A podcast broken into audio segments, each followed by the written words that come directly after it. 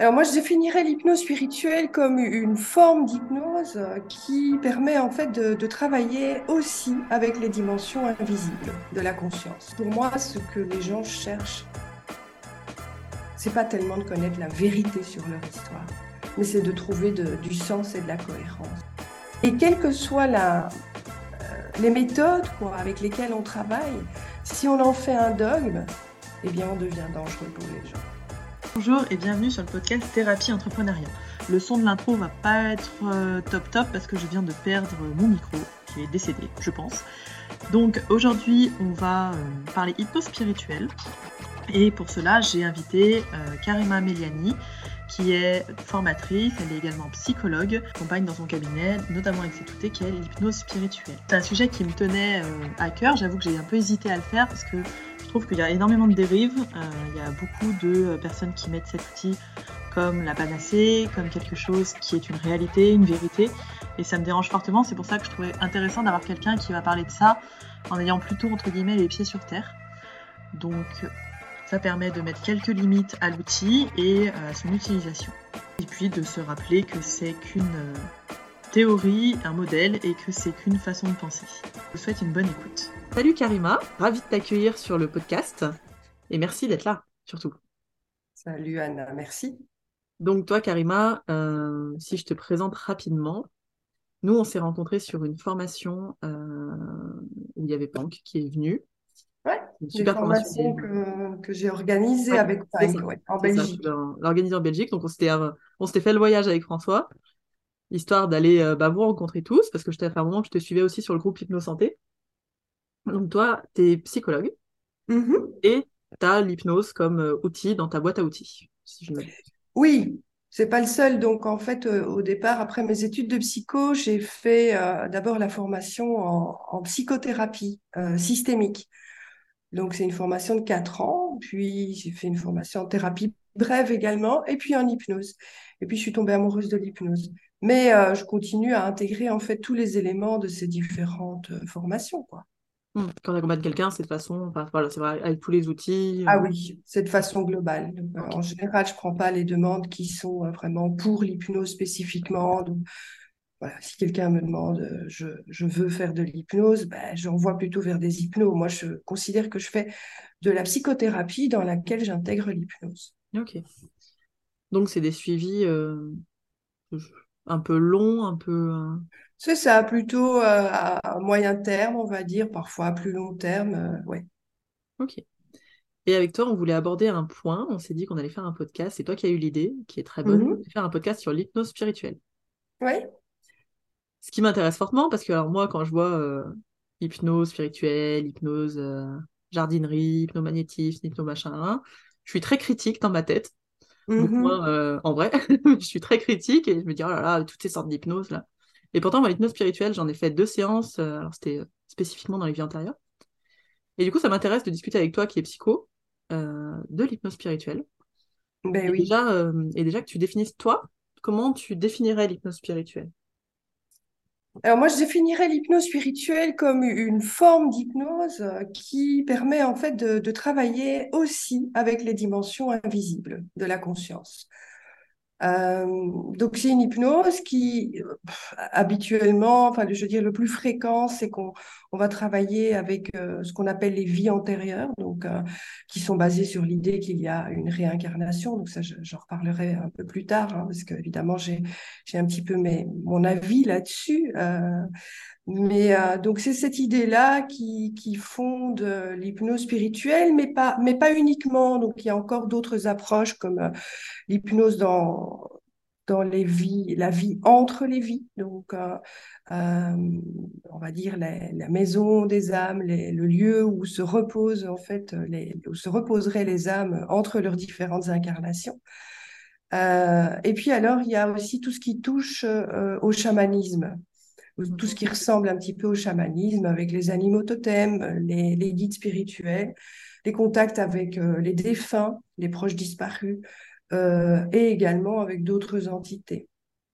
Donc voilà, ça, euh, l'hypnose spirituelle, pour moi, elle rassemble tout ça, même si enfin, moi, j'ai appris un petit peu toutes ces, méthodes-là dans des formations qui étaient euh, chacune consacrée à un thème bien précis. Et moi, je considère que tout ça, finalement, fait partie de, la même chose. Et donc, dans ma méthode à moi, finalement, euh, on explore tout ça lors d'un protocole, d'une séance qui intègre le tout et que voilà et que j'appelle hypnose spirituelle et qui touche un petit peu à tous ces différents domaines-là. Donc, quand tu dis dimension invisible de la conscience, tu parles de... C'est quoi les dimensions invisibles?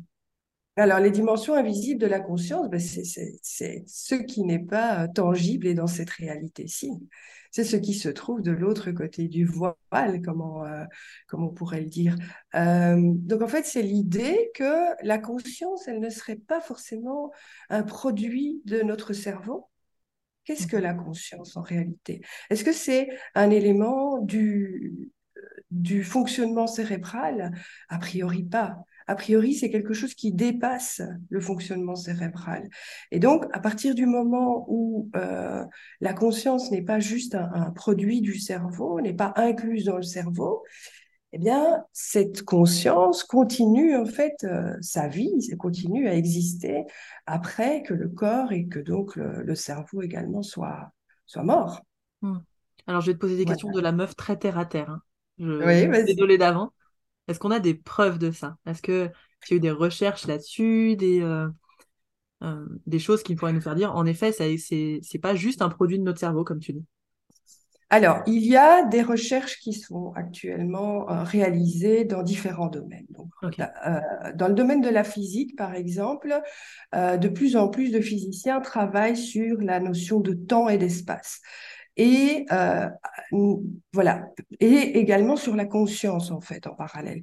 Donc avec l'idée que le, le temps, l'espace n'existe pas et que les consciences ne, ne, ne sont pas il n'y a pas de séparation dans la matière. Et que donc, quelque chose qui nous relie à, euh, une, euh, à un autre élément, à une autre personne qui se trouve euh, parfois à des milliers de kilomètres, c'est possible en fait. Et c'est la conscience. Et que donc cette conscience dépasse la notion de temps, la notion d'espace et toutes ces limites-là. Donc il y a les recherches dans, le domaine de la conscience, mais de plus en plus, il y a aussi des recherches dans le domaine médical. Par exemple, il y a des médecins qui observent ce qu'il se passe euh, avec des patients qui, qui, quittent en fait leur enveloppe euh, physique, hein, donc qui, meurent. Euh, et qui, en fait, reviennent parfois et expliquent euh, ce qu'ils ont vécu durant ce laps de temps. Et donc, euh, on a en fait avec ça tout, plein, plein de témoignages sur euh, ce qui s'est passé durant, durant cette période-là, durant cette période de, mort cérébrale, de mort du corps. Et donc, c'est ce qu'on appelle les expériences de mort imminente. Alors là aussi, en fait, hein, ça peut, tout ça peut être remis en question. Évidemment, il y a des gens qui vont, il y a des chercheurs qui vont dans le sens de dire qu'il existe réellement quelque chose qui se passe au niveau de la conscience une fois que le corps euh, s'arrête et que donc la conscience vit alors à ce moment-là d'autres réalités.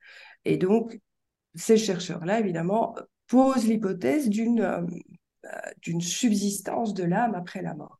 Mmh. Puis d'autres chercheurs, euh, en psychiatrie par exemple, expliquent que ben, il s'agit en fait d'un état du cerveau qui serait expliqué par, par des hallucinations, par euh, des phénomènes qui se produisent dans le cerveau au moment où le passage vers l'extinction, on va dire, des neurones se fait. Euh, moi, je crois qu'il n'y a pas de réponse définitive. Je pense que c'est vraiment un domaine dans lequel aujourd'hui, il y a, pas mal de recherches qui sont, faites. Et euh, moi, je me méfie de toute manière de toutes les réponses définitives. Moi, ce qui m'intéresse, en fait, c'est l'exploration.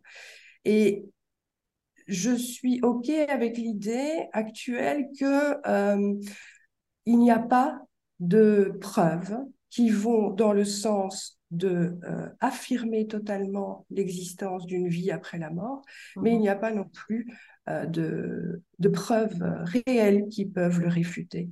En fait, aucune des deux hypothèses euh, ne peut avoir des comment dire, une réalité, ne peut, ne peut tout à fait être, être considéré comme vrai. Donc, je pense que alors c'est le domaine en fait de, la croyance. À partir du moment où ces deux hypothèses ne peuvent pas être vérifiées, eh bien chacun en fait va placer ses convictions, ses croyances là où, où, il le souhaite en fait, où il où ça a du sens pour lui. Mm-hmm. Et voilà, personnellement, je considère qu'il y a beaucoup plus de sens justement pour un être humain à, à trouver en fait cette cohérence à travers euh, cette, euh, ce principe voilà, d'évolution que, euh, que de penser que tout s'arrête juste après la mort. Maintenant, pour moi, il y a quand même des, recherches qui vont dans le sens de d'affirmer cette, cette existence. je pense par exemple à, à, un psychiatre américain, Ian Stevenson, qui a travaillé avec des enfants, des enfants qui évoquent en fait des, oui, des témoignages, enfin, qui, qui, qui témoignent d'événements qui leur seraient arrivés dans une autre incarnation. Et en fait, euh, dans les recherches de Ian Stevenson, qui est psychiatre américain, je ne sais pas si je l'ai dit, euh, il a euh, vraiment exploré ces différents témoignages et rien de nouveau ne lui a permis de réfuter. Donc souvent, je, je, je le, je, ne peux le dire que comme ça, en fait. Rien ne permet de réfuter, rien ne permet de remettre en question ces témoignages-là. Mhm. Voilà.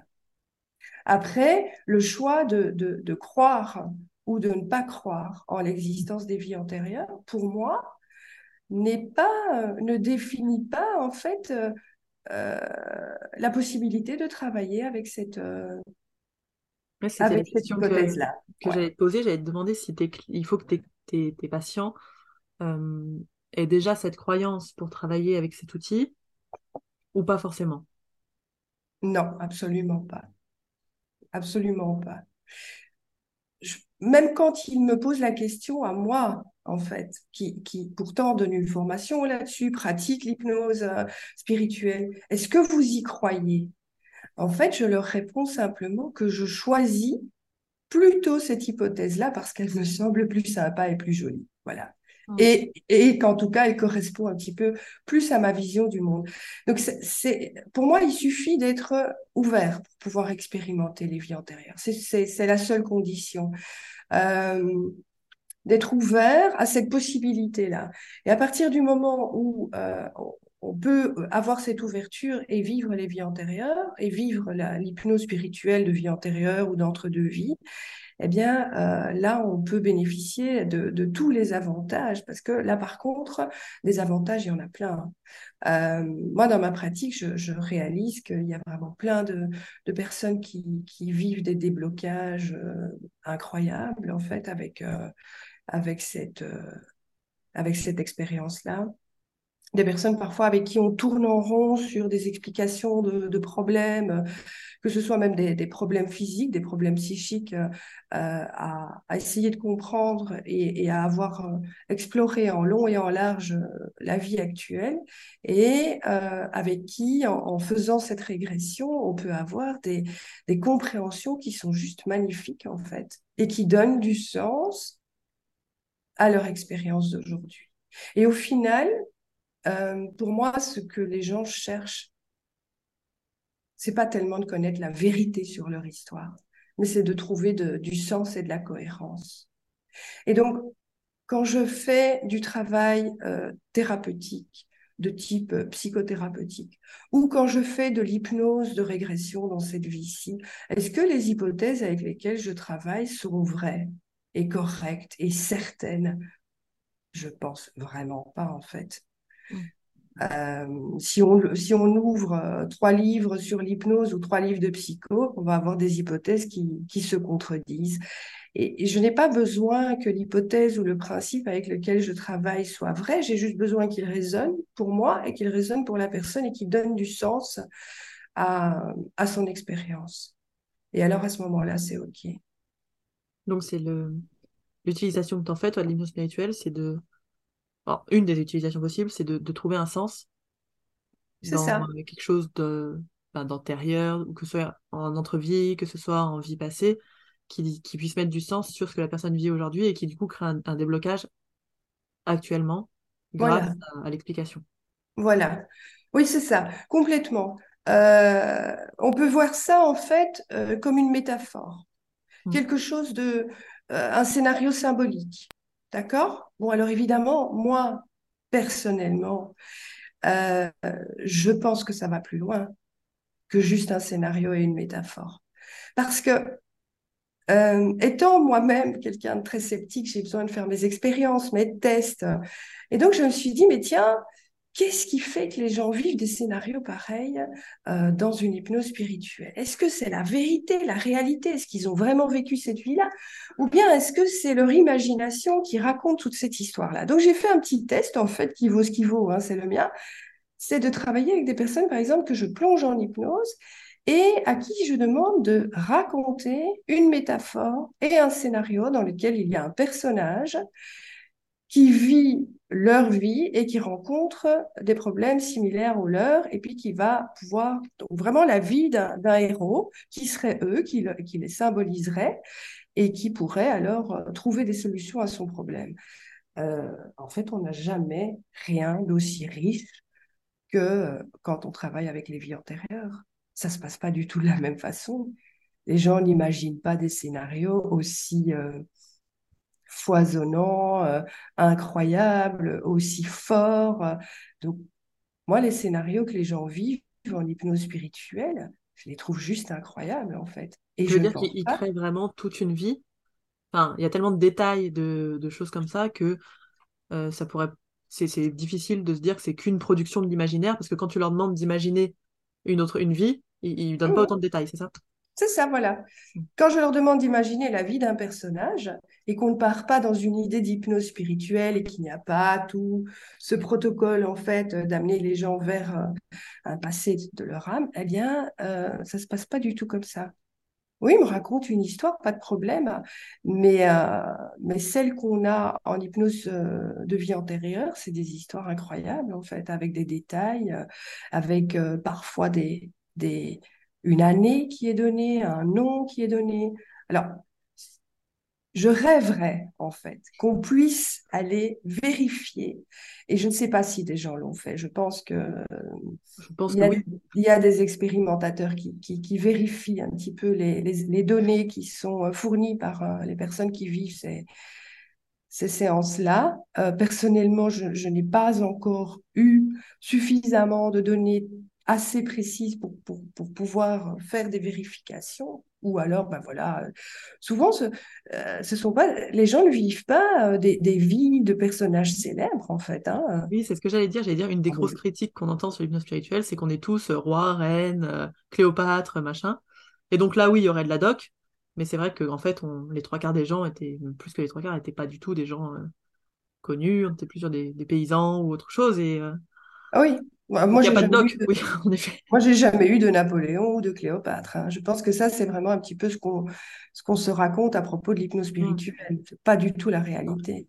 Les gens vivent des vies euh, de de personnes euh, lambda, ou parfois pas de personnes, parfois d'autres choses, d'autres entités. Ils peuvent aussi ramener des informations de vie sur d'autres planètes, sur d'autres dimensions. Ça, ça se travaille aussi, ça existe aussi.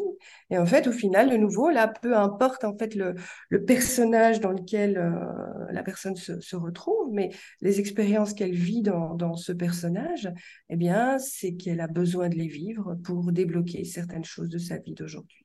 En tout cas, pour, dans euh, les séances que j'accompagne, il y a toujours un lien. Alors, au thérapeute de le trouver aussi, sans interpréter. Waouh, vas-y, c'est-à-dire Ah oui. Alors, on va me raconter la vie d'un personnage. Enfin, on va pas me raconter, on va vivre. Euh, mon patient va vivre la, vie et, se sentir dans, la peau d'une autre personne, euh, vivre les expériences de cette personne. Il est dans son hypnose, il vit euh, les événements. Mais moi, j'ai ce regard externe qui me permet en fait à la fois d'entendre ce qu'il vit et de le suivre et de simplement poser des questions sans interpréter, mais également d'avoir l'autre problématique, celle d'aujourd'hui, qui est là dans ma tête, et par moments de sentir que euh, des connexions sont tout à fait possibles en fait entre les deux histoires. Un peu comme, euh, comme par hasard en fait. Comme par hasard, l'histoire passée euh, n'est pas la même, n'est pas, c'est pas les mêmes protagonistes, c'est pas le même environnement, mais la problématique qui, qui, qui existe à ce moment-là répond en fait à un lien direct avec la problématique d'aujourd'hui. Et ce n'est pas moi qui le trouve, hein.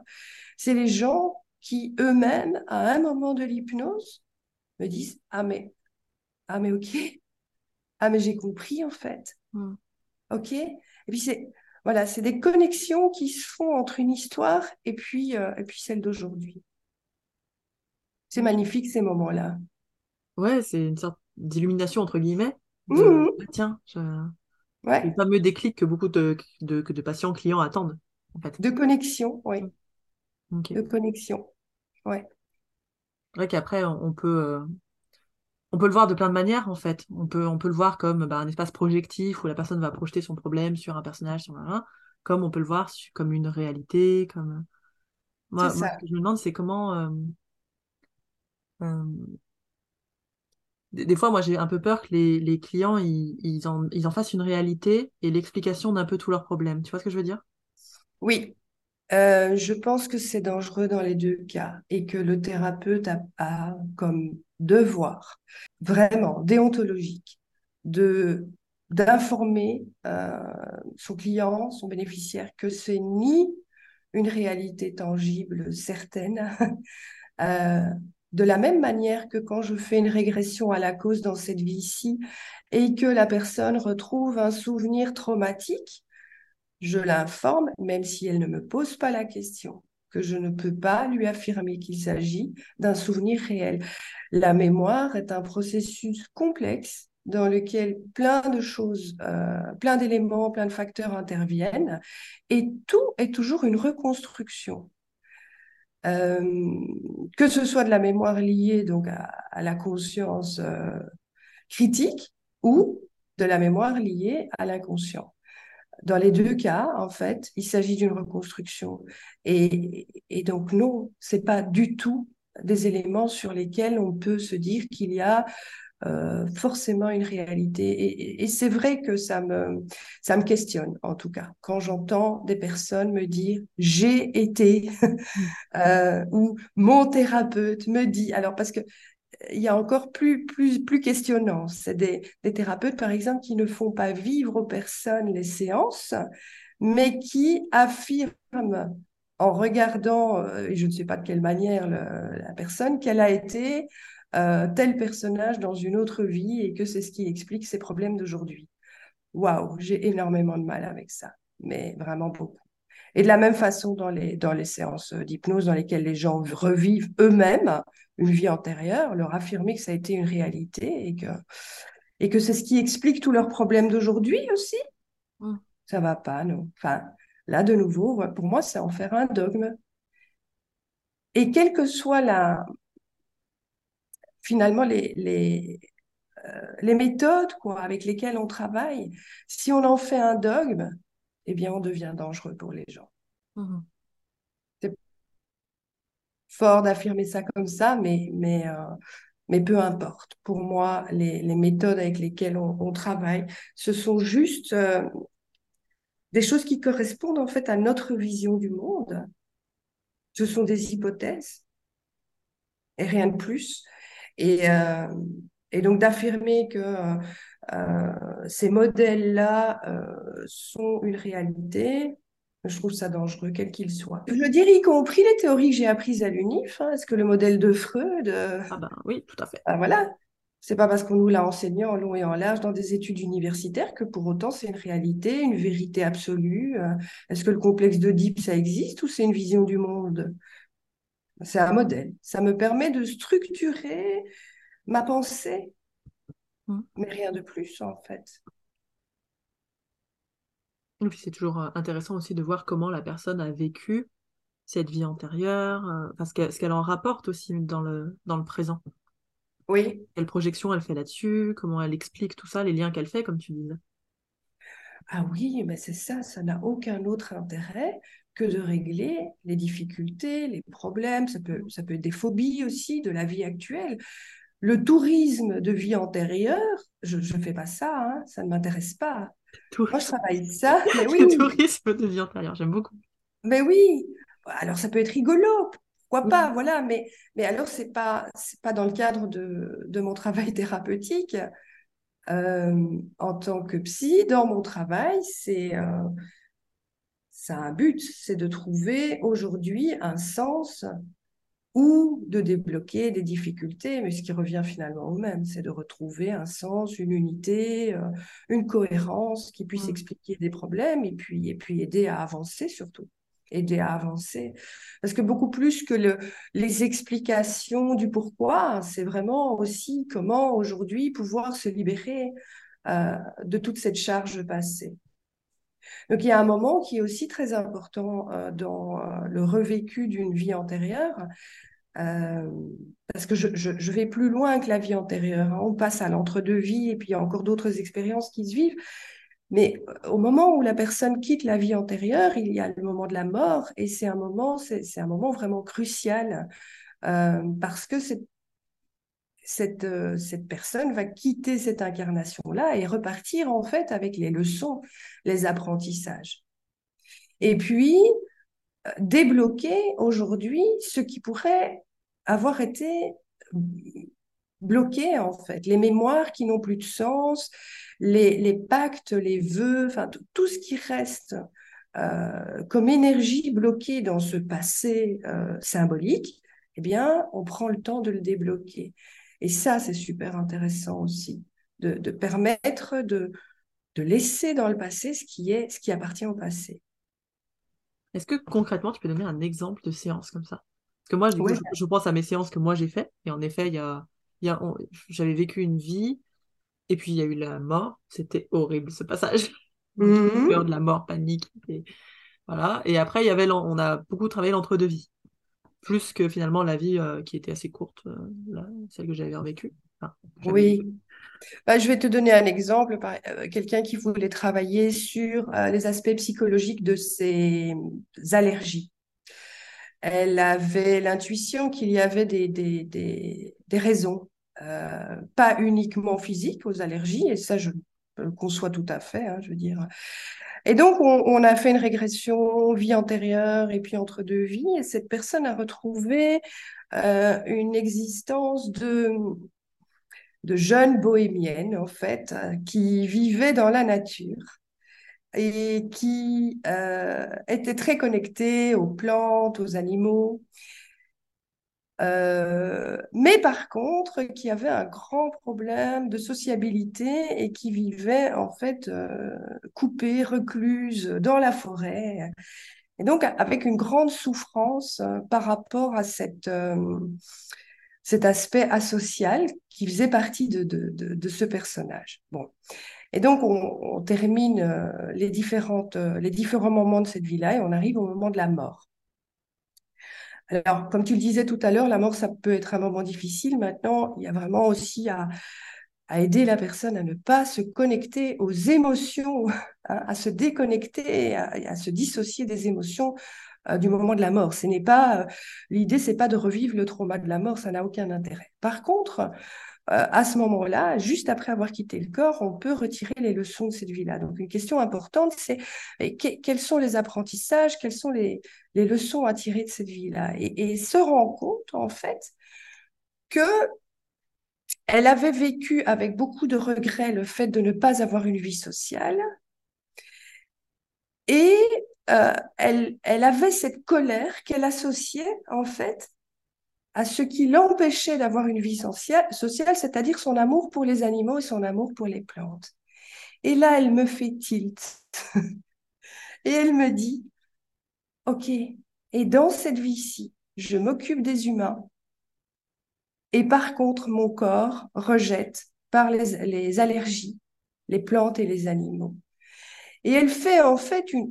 Ah ben oui, Et donc, elle fait une sorte de, reconnexion à ça, de nettoyage aussi de cette vie-là dans laquelle, ok, elle, se nettoie de, de, cette, de ses regrets, il n'y a pas à regretter, elle peut repartir en fait euh, pure et nettoyée finalement de cette vie-là, puisque l'idée c'est que l'âme qui, qui, quitte le corps va rejoindre des dimensions divines, et donc dans ces dimensions-là, elle se nettoie, elle est pure et elle n'a pas besoin de garder la charge du passé.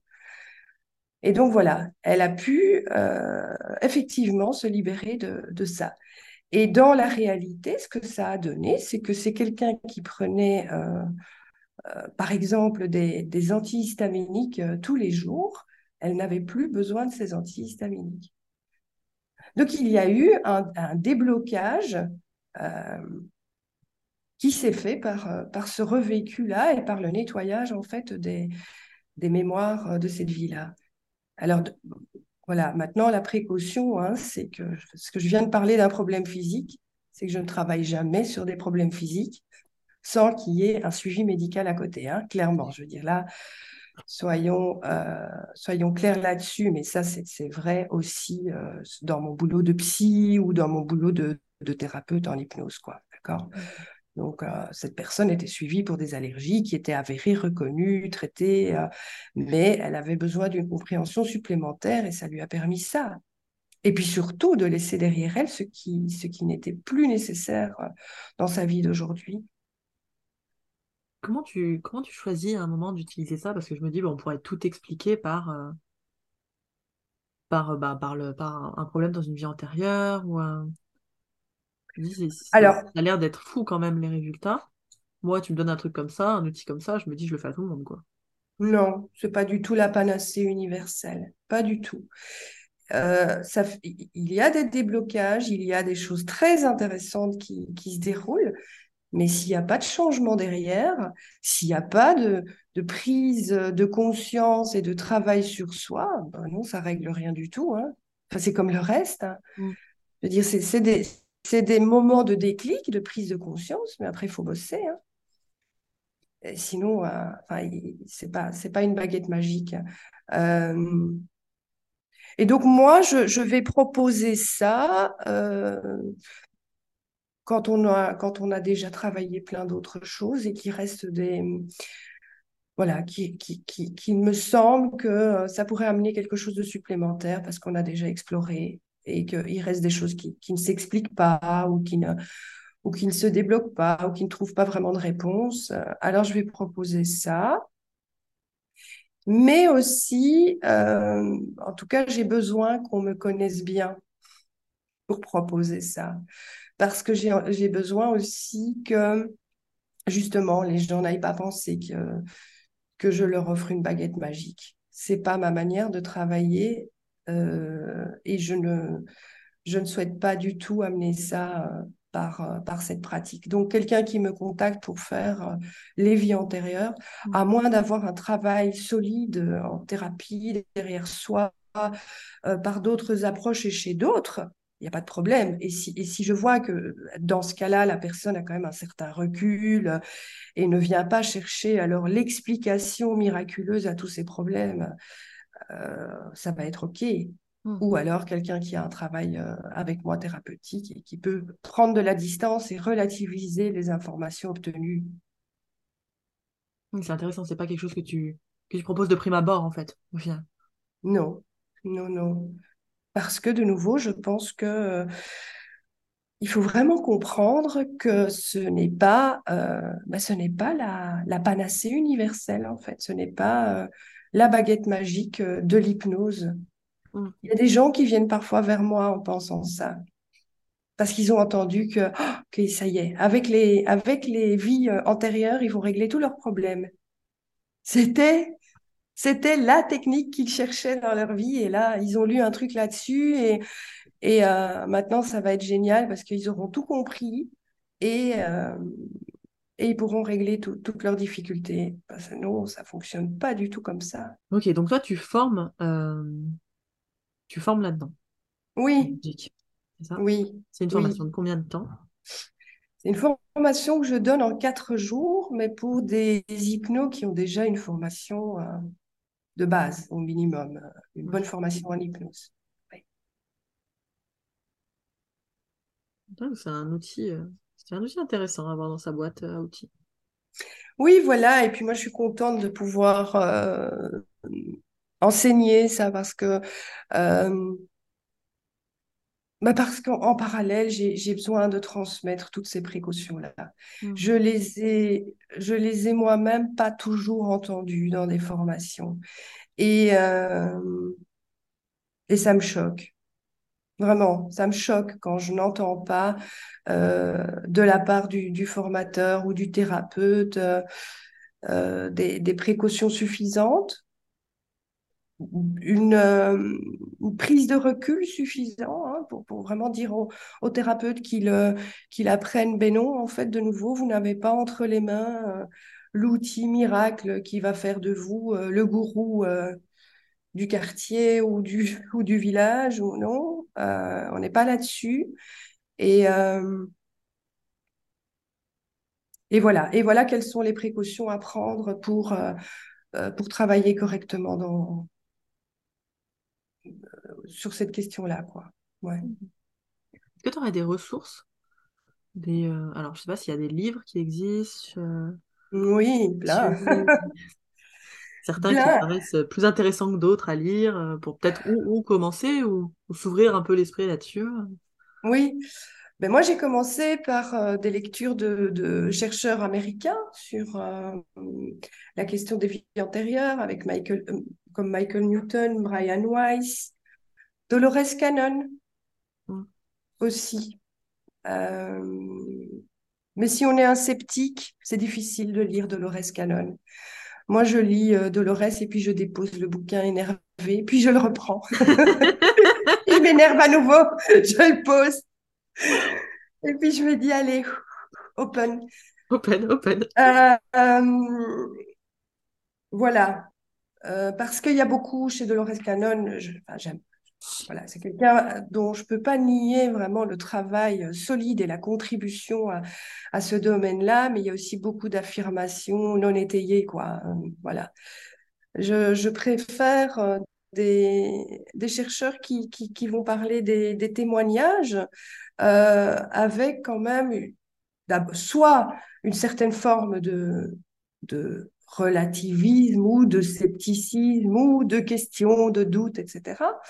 Euh, soit amener des, informations alors plus précises, plus étayées, comme euh, Ian Stevenson, par exemple.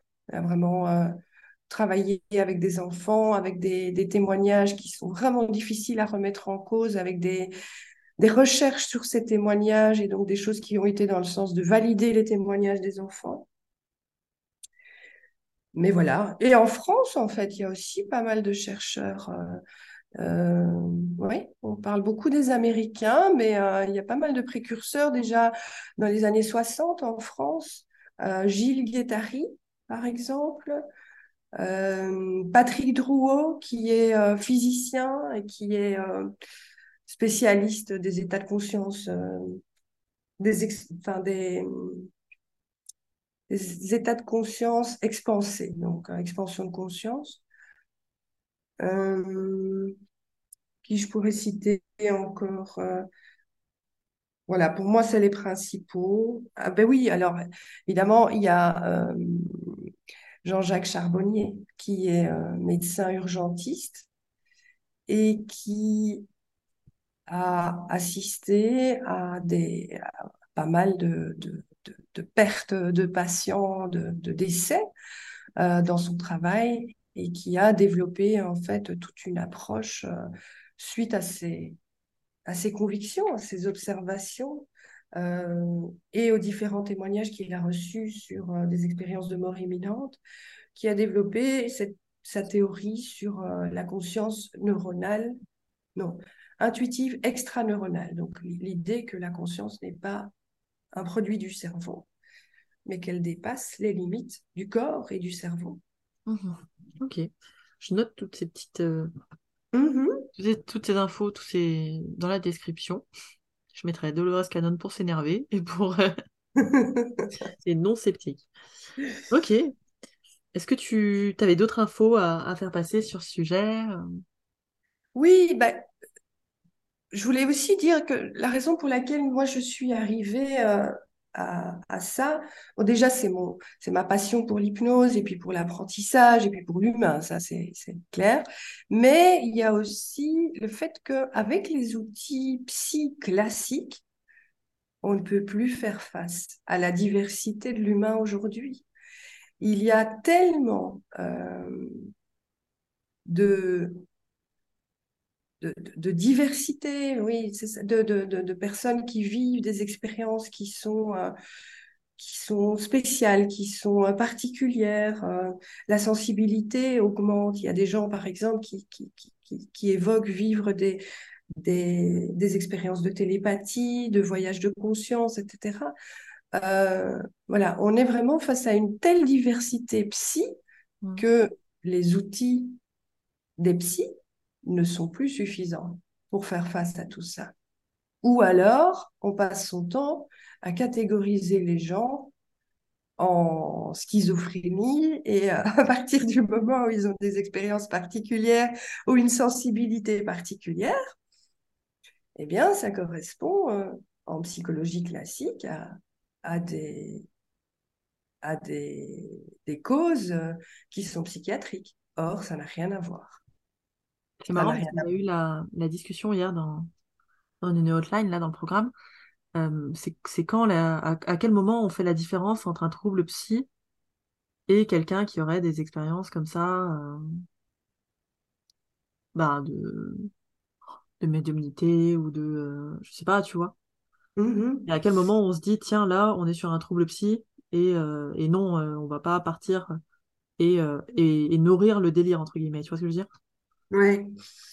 Ouais, je pense que le débat euh, pourrait être long à ce, sujet-là, hein, mais euh, moi je pense que euh, le délire, en fait, c'est beaucoup plus large que ce type d'expérience. Quand, quand, quand, des gens vivent des expériences qui sont précises, qui sont ramenées de manière construite, non délirantes justement, et qui correspondent même pas forcément à leur vision du monde, qui sont parfois, même eux ne les comprennent pas. Euh, mais non, on n'est pas, on pas dans de la psychiatrie à ce moment-là, pas du tout, quoi. Mais effectivement, si on doit prendre uniquement les outils euh, classiques euh, psy, bah oui, ça correspond à ça. Mmh. Mais c'est faux. C'est totalement faux. Et moi, j'ai parmi euh, mes patients des personnes qui ont été catégorisées euh, dans des, dans des euh, troubles psy. En réalité, j'ai un exemple d'une patiente en tête, par exemple. En réalité, elle a vécu des expériences chamaniques sans le savoir, sans savoir même que, que ça, sans, avoir jamais eu aucune information sur le chamanisme.